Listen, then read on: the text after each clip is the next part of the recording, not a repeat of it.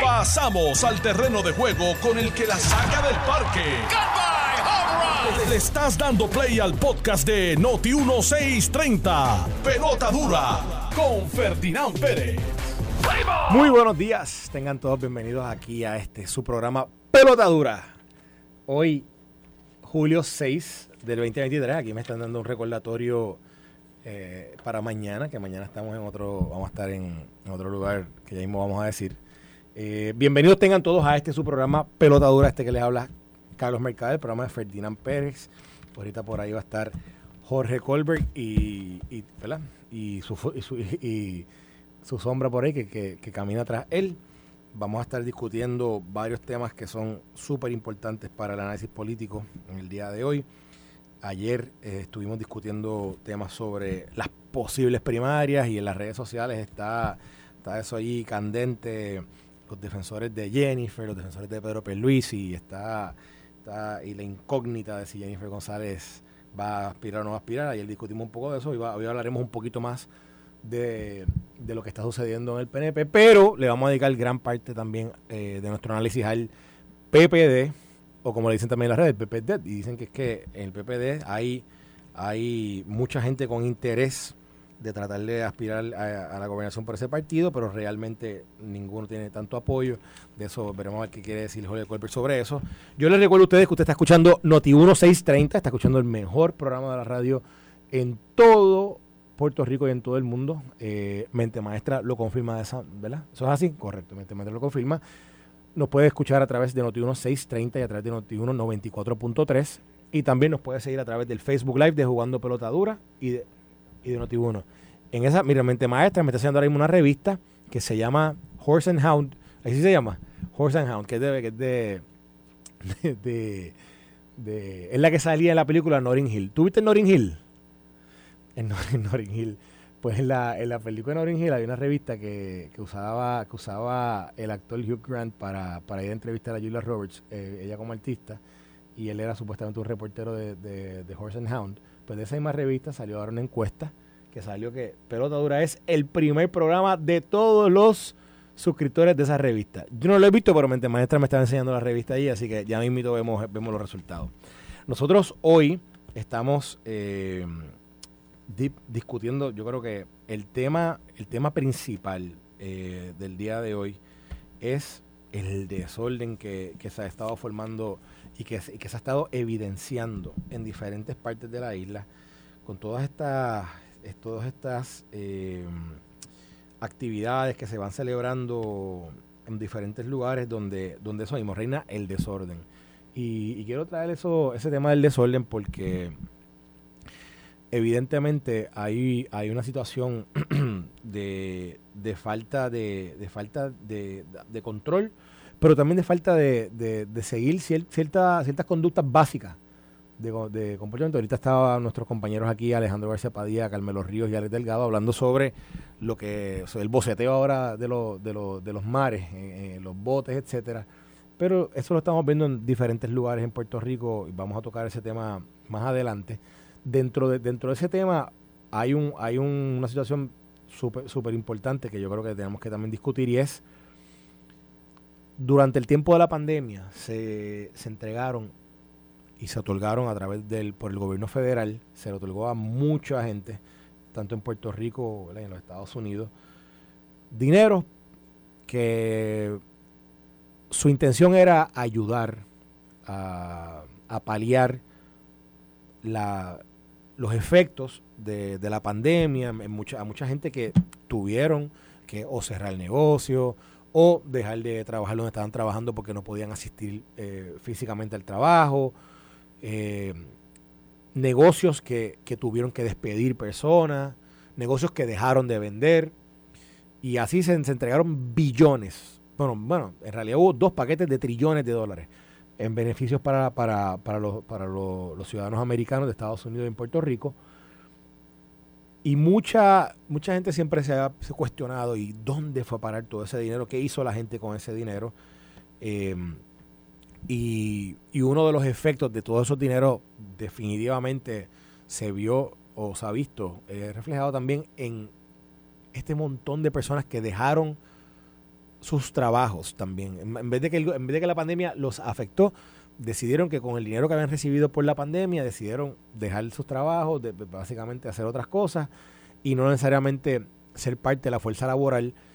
Hoy hay un reporte, hay un reportaje en el Wall Street Journal que habla de que ya en este momento, estamos ya en julio del 2023, y saben que la pandemia acabó hace ya casi un año ya, eh, pero hoy, julio, en julio de 2023, ahora es cuando a nivel de Estados Unidos se está llegando a niveles casi prepandemia de, de personas dentro de la fuerza laboral que han regresado después de haber recibido todos esos beneficios. Y traigo este tema porque también aquí en Puerto Rico, en un momento dado, aquí con Ferdinand Pérez, estuvimos cubriendo eh, diferentes noticias que hablaban en, hace un año, dos años, sobre esos usos que la gente le había dado a esos dineros. Y aquí se habló de que se habían disparado las piscinas en las casas, que se habían disparado la venta de vehículos, que se habían disparado eh, la venta de botes, etcétera, etcétera, etcétera. Y si, ¿verdad? Si, si ya en Estados Unidos se está reflejando que es todo ese toda esa actividad que se generó un momento dado por esas ayudas ya ha ido mermando y ahora la gente ha vuelto ¿verdad? a un reality check cómo se está viendo eso aquí en Puerto Rico, cómo se está viendo eso dentro de los números de la fuerza laboral. Vamos a estar discutiendo eso más adelante. Va a estar con nosotros el, secretario del Departamento del Trabajo para hablar un poco sobre eso más adelante. También vamos a hablar con eh, la ex directora de la Oficina de eh, Tecnología e Innovación que finalmente le pidió el gobernador ayer que no la vuelva, que no la vuelva a designar como, como directora de esa oficina. Ustedes saben que el Senado hubo una votación que fue empate y por ende acabó, acabó el Senado no confirmándola una profesional de primera. Hoy sale reflejado en, o reseñado en varios periódicos del, de Puerto Rico ¿verdad? Sobre, sobre esa petición que ya le hace el gobernador. Vamos a hablar sobre eso, qué va a estar haciendo ahora y los logros, que, lo que se logró. Y yo creo que es importante resaltar esos logros porque el Senado, particularmente José Luis del Mau, y, y Javier Aponte Dalmau se cayeron de fundillo, que supuestamente que ya no tenía los no tenía, no tenía los credenciales para ser la directora de esa oficina, pero eh, sus logros dicen otra cosa. Los logros, los logros que, alcanzó mientras fue la, directora designada de esa oficina son hablan por sí solos y, de, eso vamos a estar discutiendo eh, ya mismito. Hoy en la portada del Nuevo Día habla sobre el tema de, de la polémica ambiental que hay con el tema en la palguera y habla de un tema De, que esto es un issue de hace muchos años y, particularmente lo, reseña haciendo, haciendo, haciendo referencia a un caso donde que involucra a los suegros de la comisionada residente. Si no fuera la comisionada residente, si no fueran los suegros de la comisionada residente, estuviera en primera plana mente maestra. ¿Verdad que no? Posiblemente no. Y de eso vamos a hablar ahorita con Jorge Goldberg, a ver cómo aquí la, doble vara que hay aquí con los funcionarios públicos. Eh, y si son estadistas, son PNP, olvídate, mucho más. aquí se cuestiona al hijo de Gregorio Matías, se cuestiona al hermano del otro, se cuestiona todo, ¿verdad? Por, por, por, asociación. Eh, pero cuando pero cuando otros tienen, ¿verdad? Otros pasan por situaciones similares, no, de eso no, de eso no se dice nada. Vamos a estar hablando un poco de esa, de esa cobertura desigual que existe en Puerto Rico, que definitivamente no es, eh, no debería ser así. Y entonces a nivel de a nivel de los estados a nivel de la nacional de los Estados Unidos, miren, hay una controversia que, que, que, yo había seguido fuera de control eh, y es que en Casa Blanca el domingo pasado encontraron dentro de uno de la, en una de las bibliotecas de Casa Blanca encontraron un, un plástico con, con un polvo blanco. Y ¿verdad? apretaron el timbre del pánico porque no saben qué era, una sustancia desconocida y llamaron a las autoridades, las autoridades fueron y fueron, creo que fueron una, uno, eh, fueron una, unas, unos funcionarios que tienen que ver con, con, el, con el servicio de servicio de bomberos de la Casa Blanca y le hicieron la prueba y cuando volvió para atrás le pasan, ellos le pasan un, un químico especial y el químico cuando lo pasan se puso en amarillo e indicó que era cocaína.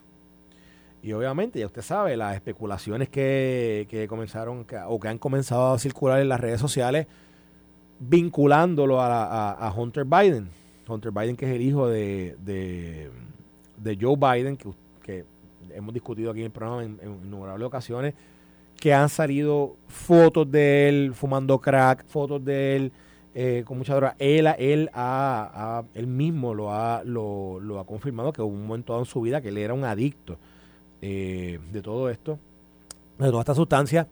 Pero entonces, para añadirle a toda esta, a toda esta ola de especulación de si esto este polvo blanco era de Hunter Biden o no, eh, Elon Musk tira un mensaje, tira un tweet que me parece eh, está, fuera de liga, porque en el tweet pone un video que se ve a la primera familia de, los Estados Unidos, se ve a tanto a Joe Biden como a su esposa Jill Biden y también se ve el hijo de, el hijo de los Biden, Hunter Biden, eh, todos en el balcón de, de su casa, ahí en el, perdón, de su casa, de la Casa Blanca. Y en ese balcón se ve a Hunter Biden lo que pareciera dándose un pase de cocaína. Y, y usted dirá, pero ven acá, pero eso... Yo les voy a enseñar el video, a ver si lo tengo aquí. Aquí lo tengo. Eh, eh, y, corrijo, no es la cuenta de Elon Musk eh, eh, oficial, es una cuenta de parodia de Elon Musk, pero el, el, video está bastante revelador. Yo lo voy a enseñar aquí ahora, porque es un video, es cuando ellos están haciendo una celebración pre-julio 4 allí en la Casa Blanca y se ve a Hunter Biden en el video y se ve atrás él evidentemente haciendo algo con su nariz y Miren, lo voy a enseñar aquí ahora. No me, no, me, no, me, Mari, no me manden más, mensajes, lo que pongo este video aquí un momento. Porque lo voy a enseñar, un video que está corriendo por, por Twitter. Mira, mírate esto, Jorge. Este, eso es. Eh, espérate, Mari. Ese es. Mírate esto. Te lo enseño a ti primero. Mira a Hunter Biden atrás. Mira a Hunter Biden eh, cuando se va y mira cómo. Mira lo que hace con el gesto con la nariz. Entonces está todo el mundo, están especulando, ¿verdad? En, en, Twitter y en todas las redes sociales que ese Paul, que, el tipo se estaba dando un pase allí, este, al lado con el papá.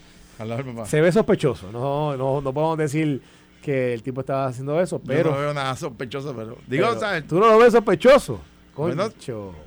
Bueno, yo lo estoy ahí. Cada vez que se toca la nariz quiere decir que. Bueno, es que el tipo Sabiendo que tanto hay 200 cámaras de frente. Ah, pero, tú no, pero espérate, espérate. El tipo se tomaba fotos fumando crack. El tipo no era, el tipo se tomaba fotos fumando crack. El tipo se tomaba fotos con prostitutas. El tipo se tomaba fotos, ¿sabes? Haciendo, haciendo todas estas cosas que tú me digas a mí que el tipo no le molesta que, que haya mil cámaras alrededor y se un pase. Yo, yo, yo, honestamente, ahí les estoy haciendo el video. Los que están por Facebook Live lo pueden ver. Eh, ahí está ese Hunter Biden. Este, y eso está corriendo por todas las redes sociales. Eh, así que pues veremos a ver eh, en, qué, en qué resulta esa investigación. Interesante porque hay una declaración de las autoridades que dice que posiblemente nunca van a poder encontrar al paradero de, de, ese polvo blanco. El autor de, los hechos. Sí, entonces ah, viene una persona de los medios nacionales y dice, contra, descubrimos el hoyo donde estaba Sam Hussein y no podemos descubrir quién entró a la cocaína a Casa Blanca. Eso está, eso está medio, medio, medio fishy. Pero, pero nada, eh, eso es lo que hay. Este, esto es lo que está corriendo ahora mismo en las redes allá a nivel, nacional con todo el tema este de, del polvo blanco en Casa Blanca. Algo interesante, hoy el website de Bankrate, esto lo pueden ver a través de Twitter o lo pueden ver también en bankrate.com, hizo hace, hace un, publica los resultados de una encuesta donde sale que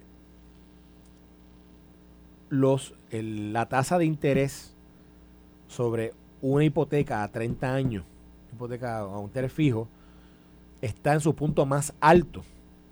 Está en su punto más alto en los últimos ocho meses, eh, desde, que los, desde, que los, eh, desde que los intereses comenzaron a subir y está en 6.95.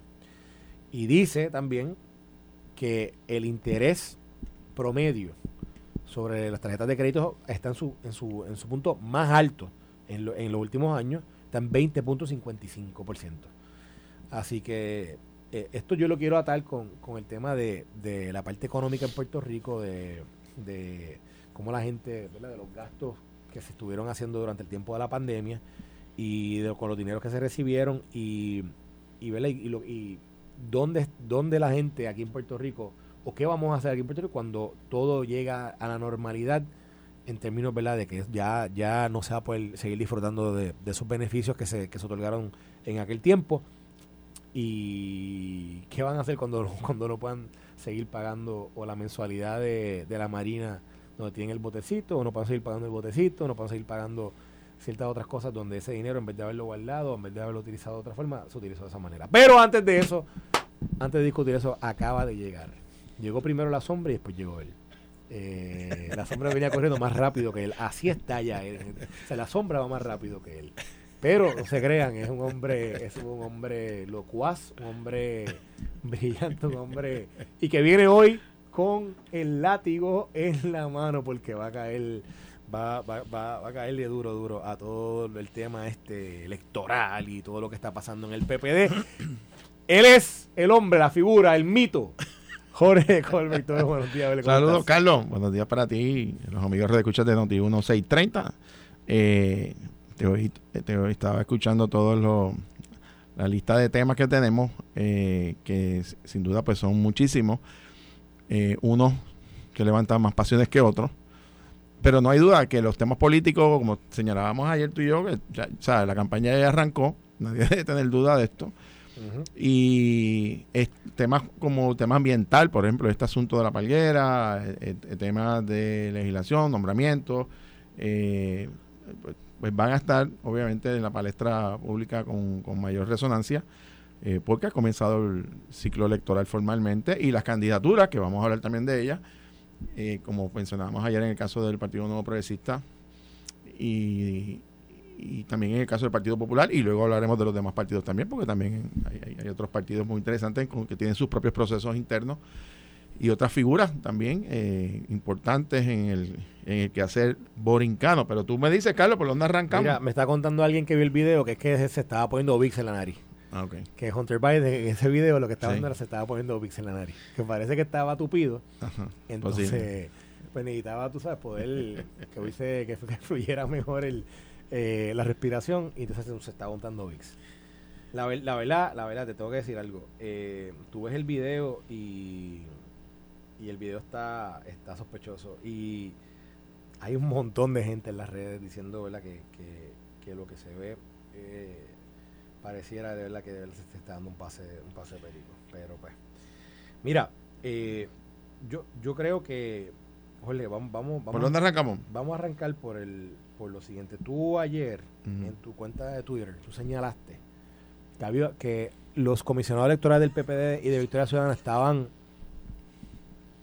equivocadamente interpretando el código. El código electoral me gustaría que tú explicaras por qué y de ahí vamos a brincar a las primarias del PPD. ¿Está bien? ¿Te parece? Pues dale. Lo que ocurre es que el, luego del, del tranque que ha habido con la cosa con el tema de la, del código electoral y que el gobernador ya básicamente ha dejado de entrever, como habíamos anticipado, que no va a firmar la última versión que se aprobó luego de la llegada de la presidencia del PPD, Jesús Manuel Ortiz.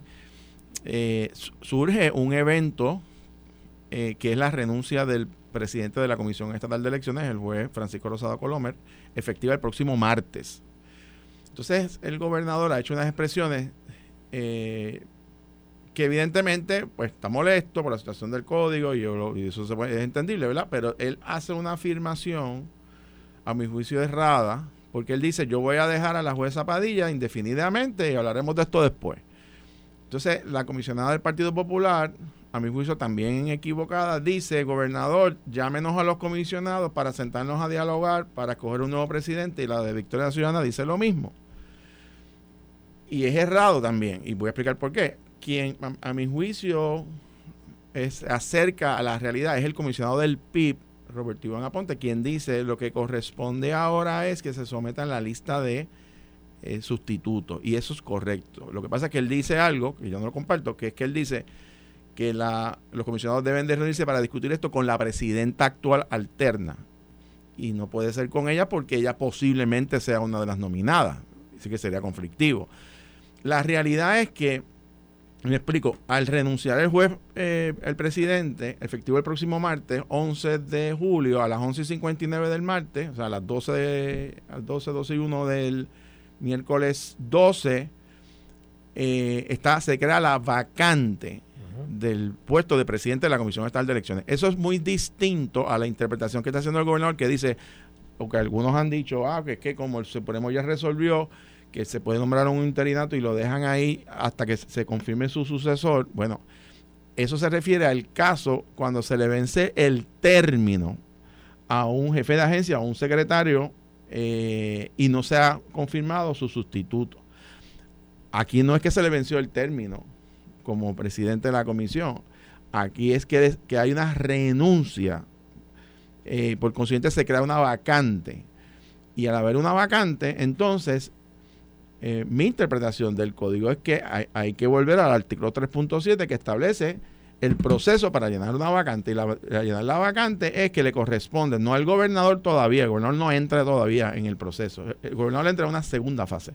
La primera fase, a quien le corresponde someter el nombramiento, o perdón, o, a consideración, es a la comisionada, a la licenciada Vanessa Santo Domingo, porque es la, la comisionada del partido que más votos obtuvo, voto íntero, según dice el código. Yo estoy citando el código.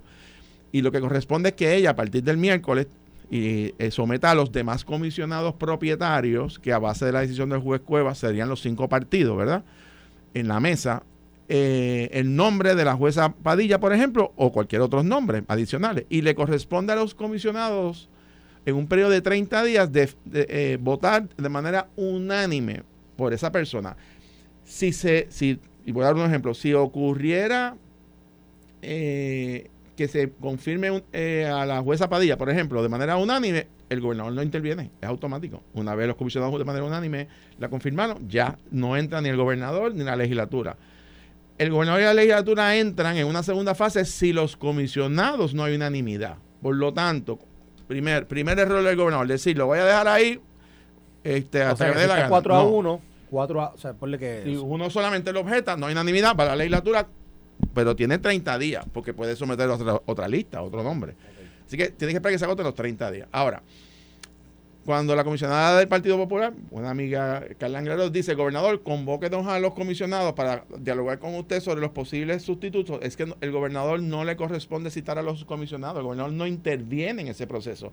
En esa primera etapa son los comisionados y comisionadas solos en la comisión y por eso tampoco es prudente que esté tan siquiera la jueza alterna, porque puede ser una nominada. O sea, tienen que ser los, comisionados y sus alternos, esas 10 personas que se sienten a base de la lista que presente la licenciada Vanessa Santo Domingo. Eso es lo que se supone que ocurre a partir del miércoles que viene, que es lo que dice eh, Roberto Iván Aponte con toda la razón, que, lo que el paso correcto es traer los nombres ante la comisión, ante los comisionados electorales, porque eso es lo que establece el código. Pero fíjate qué interesante, Carlos. La ley dice que se nombran en su origen el presidente y el alterno, no dice y o. Sea que se supone que sea en teoría ambos nombramientos, pero como el alterno no hay vacante porque la, la jueza eh, Jessica Padilla está ocupando esa posición, la licenciada Santo Domingo tiene que someter solamente nombres para la presidencia. Si se confirmara a la jueza Padilla, entonces entra un segundo proceso de un nuevo listado para el terno, que también le correspondería a la licenciada Avanza Santo Domingo. Ese es, el, ese es el Estado de Derecho. Bueno o malo, ese es el Estado de Derecho. El gobernador entra si pasando los 30 días, en ambos casos, no hay unanimidad, entonces el gobernador tiene 15 días para nombrar y la legislatura confirmar con dos terceras partes. Si, si el gobernador pretende, teóricamente, dejar a la jueza Padilla, tendría que tendría que agotar todo ese proceso y cuando la legislatura no se ponga de acuerdo o no tenga las dos terceras partes, implícitamente, inequívocamente, la jueza se quedaría, pero crearía un problema también, que es lo que yo planteo, porque técnicamente estaría ocupando dos posiciones a la vez, alterno y presidente interino. Entonces, el código establece dos posiciones distintas. Y, eh, eso va a ser un issue porque si la licenciada, por ejemplo, Santo Domingo no presenta el listado la próxima semana, es muy probable que los demás partidos vayan al tribunal para obligarla a hacerlo y va a tener que hacerlo. Y esa es mi interpretación. Vamos a pausarla brevemente, vamos a entrar de aquí, vamos a brincar ahora a, las primarias. A las primarias del PPD, Jesús Manuel contra José Luis Dalmao, contra Charlie Delgado, contra... Todo eso. Con, bueno, contra Zaragoza, contra... ¿Quién más? Faltó uno. Ah, contra Javi Hernández, que Javi, Javi dice que puede haber más, puede haber más. ¿Puede haber más? A ver, Dios. Alejandro. Ve, venimos a Estás escuchando el podcast de Pelota Dura, en Noti1 con Ferdinand Pérez. Y regresamos aquí con la segunda entrada de este su programa Pelota Dura, este que les habla Carlos Mercader esta mañana con Jorge Colbert Toro. Y ahora esto se pone caliente. Ahora están, mira, están todos los monitores del PPD están allí. ¿Están prendidos? Están entre Para, para hablar de los candidatos. Dale. eh, del viejo San Juan hasta hasta Villalba. Y pasando Pasando pa- por Coamo. pa- pasando por Coamo, pasando por Jesús Manuel de Por dónde? es? Cagua, Jesús por- Manuel de aquí Carolina, ¿verdad? Jesús Manuel es de. No, Jesús Manuel es de. Toa Baja. Él, él es como que yo Sí, siento sí, que de acá, de acá del área. Pero está todo el mundo con está todo el mundo con el con el radio prendido porque ahora ahora vamos a hablar de la segura primaria del PPD que nosotros- Altamente probable. altamente probable, pero se- bueno, es Bueno, que es que lo que pasa es que no es, no es un secreto para nadie porque anteriormente, incluso yo voy a usar las palabras de Zaragoza un momento dado, ustedes se recordarán que Zaragoza cuando fue a anunciar su candidatura para el Senado, que tenía a José Luis Dalmau al lado, eh, él dijo, él dijo que él iba a aspirar a la gobernación. Y en aquel momento se formó una controversia, que si José Luis Dalmau estaba, estaba apoyando, no estaba apoyándolo, y José Luis Dalmau tuvo que hacerse un, tuvo que dar un reversazo, no, no, no. Y Zaragoza dijo, no, no, miren, yo lo invité para mi lanzamiento para el Senado, pero, pero yo voy a aspirar a la gobernación. Así que, por lo menos entre Zaragoza y Jesús Manuel va a haber una primaria, según Zaragoza lo, lo profetizó en aquel momento. Pero también sabemos que Javi, Javi cuando, cuando, cuando finalmente acabó el conteo de, ahora de esta, última elección que se dio para escoger el presidente del partido, eh, Luis Javier Hernández, el, alcalde de Villalba, presidente de la, Asociación de, de Alcaldes Populares, tiró dos o tres hints de que él, tú sabes, de que él volvía y que volvía para aspirar nuevamente para, para ser el candidato a la gobernación del PPD. Y obviamente Jesús Manuel eh, tiene eso en la, tiene eso entre ceja y ceja. Este, y por lo menos esos tres se saben que tienen esa aspiración a, a- ser el candidato a la, gobernación por el PPD, pero, pero, encuestas que hay internas del PPD, o por lo menos de lo que se comenta, yo no las he visto, así que quizás esto es, este es el rumor y no necesariamente la verdad, pero se dice que Charlie Delgado está tiene buenos números internos en el PPD. Eh, algunos aducen que es por la estructura que creó cuando aspiró la última vez a la gobernación. Se dice que tiene interés también, eh, aunque ¿verdad? está está soslayado un poco en, en que ¿verdad? hay otros hay otros candidatos y están cada uno haciendo, sus actividades proselitistas, pero me dicen que Charlie se está moviendo. Charlie, dicen también que José Luis Dalmau no ha descartado esa posibilidad, siendo él el último presidente del partido, siendo el presidente del Senado. Ya sabemos que Tadito va para Dorado, o sea, eso está ya claro, a coger la pela que se le perdió a Magollo allá con Carlos López, pero, pero va para allá. O sea, el hombre, el hombre va a inmolarse en Dorado, así que, que está bien. Allá sube el Tatito. Este, así No que... me solidarizo con las expresiones. Digo, vamos a ver. Pero lo sabe, eso lo sabe, eso lo- miren, Dorado, tú puedes ir a cualquier, a cualquier, puedes ir hasta la casa lado donde, donde vive Tatito. Y te van a decir, muchacho bendito, el otro está en una novena, ya, la novena ya está, ya está, ya está organizada. Porque sabes que allí, campaña dura, sí, allí-. Carlos López se lo va a limpiar. Y pintoresca, va a ser dura y pintoresca. Pero, pero eso va.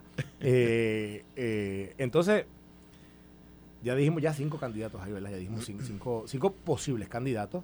Y tú acabas de decir algo ahorita que interesante, que puede ser que haya otro. Jorge. U di- otros. Digo, vamos, vamos por partes. Déjame decirte Dale, en dale, que yo- en que, yo coincido y- en que no coincido contigo. Yo, Zumba y yo primero, primero, eh, sí te puedo decir categóricamente que el Partido Popular como partido no ha hecho una encuesta para medir potenciales candidatos a la gobernación. Porque la firma que usa el Partido Popular, que es la firma eh, Hart Research del eh, encuestador Peter Hart de Estados Unidos, que es que usa el Partido Popular desde 1974, no hace, como norma general, el partido, y eso ha sido bajo todas las presidencias, no hace encuestas para definir eh, primarias internas, porque ellos realmente hacen estudios institucionales del partido y no se hace un estudio a ese nivel ya este, desde la pasada elección.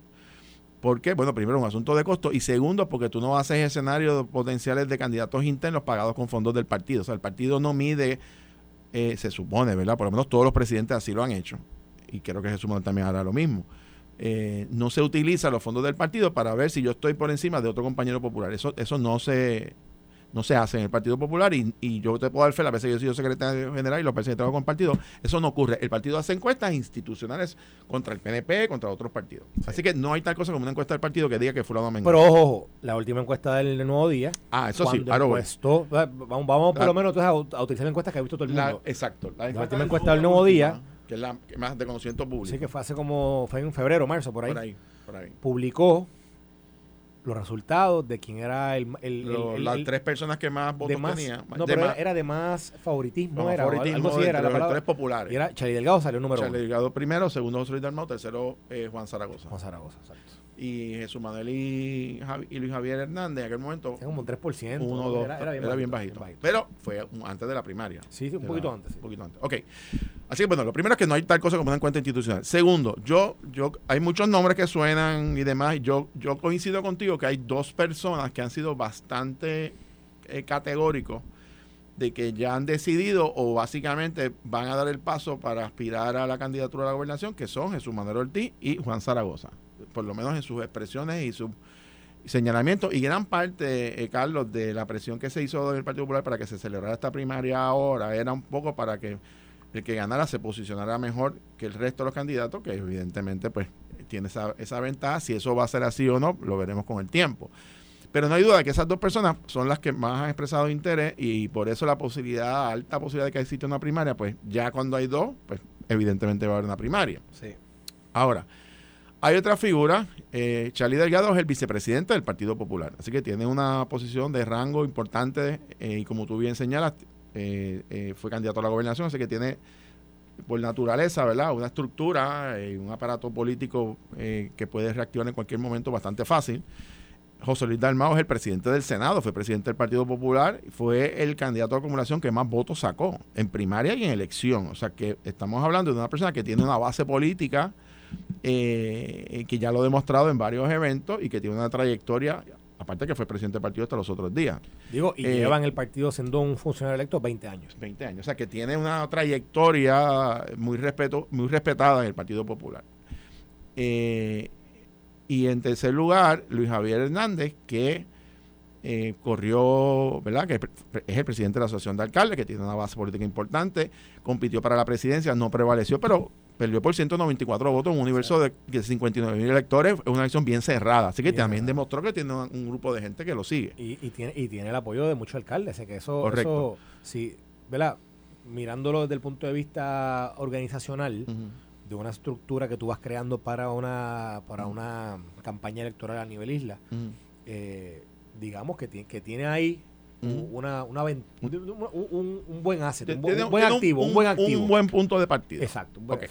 Lo que, y, y por lo menos hasta ahí, hay otros nombres que se mencionan. Por ejemplo, probablemente en la mente de, los, de la inmensa mayoría de los populares y, todo, y todas las encuestas que sí yo he visto fuera de las institucionales, es que hay una figura que tiene un respaldo contundente, sólido, que sería David Bernier, pero David Bernier no es no va a ser candidato, por consiguiente, uno tiene que actuar a base de las realidades.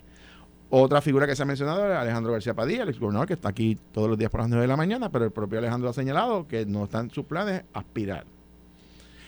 Eh, así es que si nos limitamos estrictamente a ese cuadro que hablamos inicialmente. ¿Por, qué David Bernier no quisiera aspirar? Yo no creo. Porque David Bernier está en otra fase personal y profesional. Y mira, yo he hablado con este tema privadamente con él, como lo he hablado con Alejandro, como lo he hablado con José Dalmao, o sea, por la amistad de tantos años, lo hemos tocado el tema, y él, ¿sabe? Me ha dicho, mira, yo estoy en mi práctica privada, mis hijos están pequeños, entonces estoy ayudando a mi esposa en otros proyectos, y realmente eh, él vio el proceso electoral como, como una experiencia de vida muy enriquecedora, pero no regresar en esta etapa de su vida, yo no estoy diciendo que en un futuro no lo haga, ¿verdad? Pero en este momento, por las veces que lo hemos conversado, y me tomo atrevimiento de decirlo porque él, me ha autorizado así a decirlo, si no, no lo, diría, ¿verdad? Que no, no, está con, o sea, no está entre sus planes he, escuchado, He escuchado en voz de muchos populares que supuestamente que si David Bernier decidiera aspirar, que todo el mundo se alinearía con él. Sin duda. Pero, pero fíjate, pero, ya una vez aspiró y no todo el mundo se alineó con él. O sea, David yo creo que tuvo, tuvo mucho tuvo mucho, eh, o se enfrentó a, mucha oposición interno. Y, es normal. ¿Te acuerdas cuando lo grabaron aquella vez que habló del, del pitcher estucado de Hernández Colón? Alguien lo estaba grabando, era del equipo de él. Claro. O sea, era gente que trabajaba con él. O sea, él tuvo decepciones internas que, no necesariamente sustentan esa teoría de que, ah, si David el corre, todo el mundo lo va a Lo que pasa es que es muy probable, un poco lo que hablábamos ayer de Jennifer, si tú tienes unas encuestas eh, científicas reales, ¿verdad? Que da unas, unas ventajas bien amplias, pues es un elemento de poderoso para tú considerarlo. Pero lo que te puedo decir es que aún así, con unas encuestas abrumadoras, David Bernier eh, no va a aspirar a la gobernación en este ciclo electoral, por lo menos de las veces múltiples que he hablado con el DTA privadamente. La última fue en su casa, que, que fuimos a comer pizza, me acuerdo y lo hablamos. Yo, yo, le, yo con él y, y me dijo que, mira, no, me dijo, como amigo me dijo, mira, o sea, yo te agradezco, y yo, que es verdad que le interesa que hay gente, pues no quiere saber, tú sabes. Me dijo, pero yo estoy en otra etapa de mi vida. O sea, ahora mismo David acaba de abrir otra oficina más, que tiene dos oficinas de... Una en Caguas y, otra... por acá, o sea, está... Y, y yo y digo, yo lo veo de vez en cuando, tú sabes, y él, y él habla contigo 10 minutos de política y cambia el tema. Él es vecino de un amigo mío y estuvimos hablando una noche, que estuvimos hablando un buen rato y me estaba contando me, contó un poco De, de, su experiencia y, y, también un poco yo creo que como eh, tú te, tú, esto sí lo hablamos y esto lo voy a decir, me dijo, esa noche de verdad que tuvimos una, conversación súper nítida. Pero una de las cosas que me dijo es que obviamente me dijo siempre, la vena siempre le pica a uno. Él me decía siempre la vena pica. Así que yo no, yo no descartaría del todo a David, quizás no ahora, ¿verdad? Pero, pero no lo descartaría que en algún momento. Yo pienso que quizás cuando sus hijos estén un poco más grandes. No sé, pero no lo, o sea, no lo. Pero ahora mismo no está en el panorama, ni necesariamente. ni en su cabeza ni está haciendo movimientos secretos, y no está cosa que todo el mundo empieza. O sea, no hay, no está porque es que si, si, si, si hiciera un movimiento en esa dirección, uno se entera bastante rápido. Tú sabes, eso no es como que pueden hacer cosas y tú no. Sí, bueno, y, no, y, el Partido Popular que ahora está mucho más, ¿sabes? En términos de, de, su liderato la base está probablemente más si, además, si, él lo hubiese si hubiese si lo estuviese haciendo probablemente hubiese llamado a Alejandro me hubiese llamado a mí hubiese llamado a una gente hubiese llamado a Jesús Manuel o sea hubiese dicho mira voy a, voy a considerar esto bueno pues entonces cambia el panorama pero, David David en términos de, de los bandos del PPD David tú lo consideras como un aliado de quién de en términos de no, es que se, David, bueno institucional pero David, yo pienso, y él es muy cuidadoso en sus expresiones y no hace entrevistas políticas y no, no respalda candidatos, fíjate que él no se expresó tampoco ahora. Yo creo que David y su, y su opinión y su voz se va a escuchar más que por personas, por causas. Y yo creo que hace lo correcto. David es un tipo muy querido, muy respetado. Aparte que es tremenda persona. O sea, pero un tipo, es un tipo bueno, de verdad, noble. un tipo, poco, pero es tremendo tipo. y, y cuando David habla, que, que es muy cuidadoso, eh, yo no, si fuese a hablar en la campaña, que yo presumo que hablará, pero yo creo que él va a hablar más de ideas, de causas, de proyectos de país, más que cosas ideológicas o partidistas. Porque no necesariamente su opinión o su consejo va a ser para los populares, puede dárselo ¿verdad? a nivel del país va a ser una voz importante y ojalá por lo menos se active, aunque sea esporádicamente en columnas y de su perspectiva. Él lo hace, eh, a veces más por el del deporte. Estaba dando entrevista ahora de los centroamericanos. Pero, sí, sí se mantiene en el tema de deporte. Ese es su bread and butter, ¿verdad? Ese es lo que. Eso es lo que yo le digo. Pero, él por, por 12 años, en el tiempo que, que, fue funcionario público, desde el 2000 en adelante, cuando dirigió la Oficina de la Juventud, cuando después estuvo eh, con lo relacionado al Comité Olímpico y básicamente, obviamente después fue Departamento de Estado, pero, pero estuvo siempre en cosas de deporte. Obviamente era un, era un atleta. pero en la lista, para este ciclo electoral, no está. No debe estar. Eh, los que están. Entonces, de los que están, como te decía, Jesús Manuel y Juan Zaragoza son los más decididos, porque lo han expresado. Eh, bueno, Jesús tiene un enorme reto, que es presidente del partido, y eso te da, está bien, te da una plataforma eh, mediática, pero te tienes que bregar con 20 problemas y 20 issues. Y, y yo creo que él ha tenido unas cuantas semanas, ya más de un mes, de lo que llamamos de luna de miel, o sea que los, los, los, los, issues, por ejemplo, las críticas, los planteamientos que se le hacía a Solid Armado todas las semanas, de fondo, de esto, de fiscalización, van a venir también sobre ella mismo, ¿verdad? cómo está la finanza, eh, eh, qué pasa con la fiscalización del PPD, que nadie sale, entonces, los mismos rollos de siempre, o sea, los va a tener ya mismo. El tema del estatus, cuál es su posición sobre Lela, qué va a hacer con eso, etcétera, etcétera. Eh, así que pues tiene, tiene una, una, un punto de partida importante como presidente del Partido Popular, pero tiene unos retos enormes.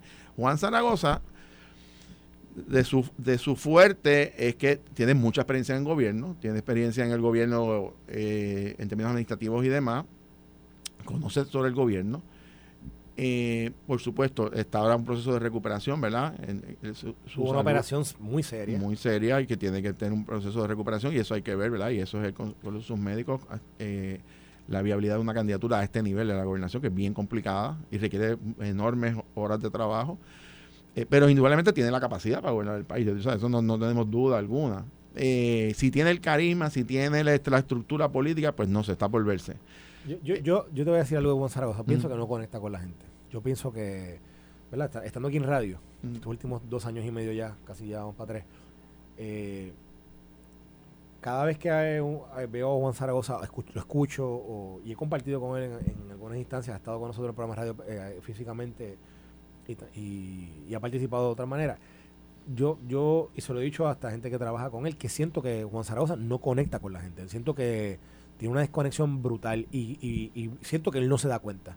Siento que él, mm. en, la, en su expresión, él pudiera la gente yo creo que le, da, ¿verdad? Que, tiene, que tiene, un, tiene un, una experiencia eh, en la parte quizás contable, la parte numérica, financiera, fiscal, pero no, lo, no, no, le, no le veo la conexión con la, con la gente. Y, y, no, yo honestamente, yo si, si, me, si fuera a hacer aquí un, análisis, obviamente, de, a base de percepción nada más, pienso que Zaragoza tiene cero minutos de break. O sea, como, como candidato a la gobernación. Fíjate, yo, yo pienso, yo difiero. Yo creo que Juan Zaragoza quizás no es, ¿verdad? cada cual tiene su personalidad, ¿verdad? Hay gente bien friendly, bien charming, bien buena gente, muy simpático.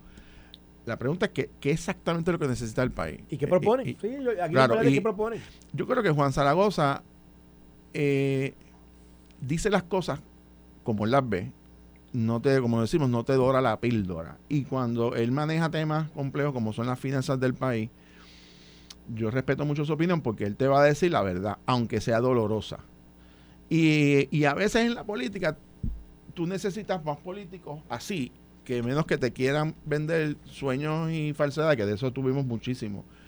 Eh, y Juan, Juan, Zaragoza no, te, no es una no es a mí se me parece, sin, querer.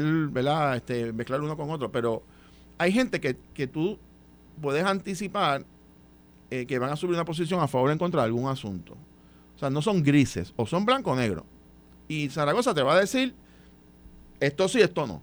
No te va, tú sabes, este, no te va a dorar la píldora. Él te va a decir, sobre las finanzas hay que tomar decisiones, hay que ser eh, firme en esto, hay que es una y, y, sus convicciones y su firmeza, quizás tú, como tú señalas, hay gente que lo puede interpretar como que es muy rough o que es muy su, su carácter es muy bueno, es que también gobernar no es fácil, tú sabes. Este el otro día el gobernador tuvo su ya ha tenido ya en las últimas dos o tres semanas ha tenido varios exabruptos eh, ¿verdad? De cómo sale, de sale a veces de transparente con preguntas, pero que también el, trabajo que tiene no es fácil, ¿verdad? La presión que tiene no, uno rompe noche ahí adentro.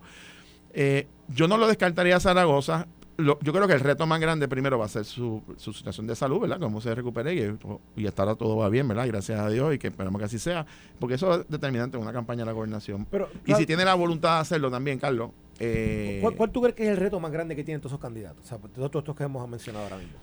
Porque fíjate, es que, mira, desde el punto de vista de un PPD, porque yo, yo, te, yo debo dar mi, lo, que yo creo que, que realmente que ninguno de ellos hasta ahora ha podido demostrar, pero, dime tú. Pero vamos a acabar con los nombres uno a uno y después vamos al.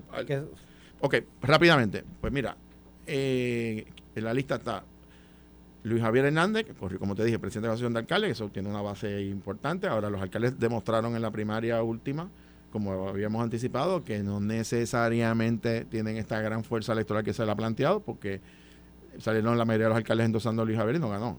Eh, y yo lo había mencionado porque fue mi vivencia también en, primarias eh, a nivel de acumulación y de Ferdinand Pérez y de Héctor Ferrer, que no estábamos en las planchas de prácticamente ningún alcalde y siempre salíamos. Así que esa cosa de, de los poderes de los alcaldes, bueno, pues son un poco limitados en primaria.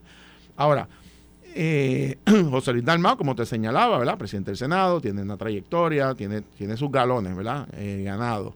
Es otra figura importante y Charlie Delgado, que es como, como vicepresidente. Si tú me preguntas a mí ahora, entrando a esa... Eh, ¿Qué sería lo correcto para el Partido Popular? Sí. No ahora para pensando en nadie en particularmente o una preferencia, sino para el Partido Popular por la situación del PNP y por lo que nos pasó en el 2020. Sí. Y si a mí me pidieran un consejo, yo les diría a todos ellos, a los seis, siete, que hagan su esfuerzo, que visiten la isla y que en el mes de septiembre o en el mes de octubre de este año se haga una encuesta institucional. Ahí sí yo haría puestos de acuerdo y ver cuáles son nuestras mejores opciones para evitar una primaria, ver la posibilidad de que tú, tú quisieras evitar la primaria en el PPD. Es que el problema de la primaria, como nos pasó en el 2020, que entre los cuatro candidatos que iniciaron, que terminaron tres porque se, retiró Roberto Prat, entre todos ellos gastaron, o sea, levantaron e invirtieron un dinero que después no tuvo el partido, que ascendió a 885 mil dólares que el PPD no pudo tener el último mes. Y perdimos por 19 mil votos y, y los escaños por dos escaños. Por lo tanto, eh, la primaria es saludable siempre y cuando no cree un fraccionamiento o disloque las finanzas del Partido Popular. Ahora, eso, ellos tienen su derecho, ¿verdad? Y el que no, el que no quiera someterse, ¿verdad? A ese tipo de, diálogo, bueno, pues su derecho, ¿verdad? Pero si tú me preguntas a mí institucionalmente, yo trataría de tener un instrumento que nos diga cuál es la realidad, porque si alguno despunta, que tú digas, caramba, esta es la persona. Por ejemplo, cuando Alejandro fue era candidato a la gobernación, desde el 2011 que él se lanza, todo el mundo en el Partido Popular sabía desde dos años antes que él iba a ser el candidato a la gobernación. Era obvio que era él, porque tenía el carisma, tenía los números, tenía todo. Y, el retarlo era una locura, tú sabes. este Así que pues, todo el mundo sabía que era, era, cuando él iba a anunciar. Aquí no está, aquí e, esa, esa figura que, que, vaya a despuntar no está clara, es lo que tú planteas. Y los próximos meses son claves. Yo pondría hasta, hasta el mes de octubre como tarde para tomar una decisión institucional. Si no se logra, bueno, pues que corra el que quiera correr y, los populares que decidan. Yo, ¿cómo, ¿Cómo tú ves el, el issue de que fíjate que yo el otro día estábamos tratando de hacer un, yo no estaba Ferdinand, estamos hablando de que en el Partido Popular Democrático, ¿cuál es el hilo que conecta a Jesús Manuel con José Luis Dalmau, con, vamos a poner el nombre de Zaragoza. En aquel momento realmente era con Javi, con, con la alcaldesa de Morovi. Eh, si me acuerdas el nombre de ella. No, Carmen Maldonado. Carmen Maldonado. Carmen Maldonado. Dice, ¿cuál es el hilo, el hilo ¿verdad? aquí que los conecta? Perdóname, no, no la incluimos en la lista, debemos de incluirla porque ella dijo que no lo descartaba. No, no, no, ya dijo que no iba a correr. No, ¿A la gobernación? sí, ella dijo que no iba a correr. Ella dijo ya que no iba a correr. Lo dijo después de que perdió la, el, la última elección yo, yo, te, yo le pregunto, ¿cuál es el hilo que los conecta? aparte de la insignia y el color. Porque si tú los escuchas, en múltiples asuntos están en lugares distintos.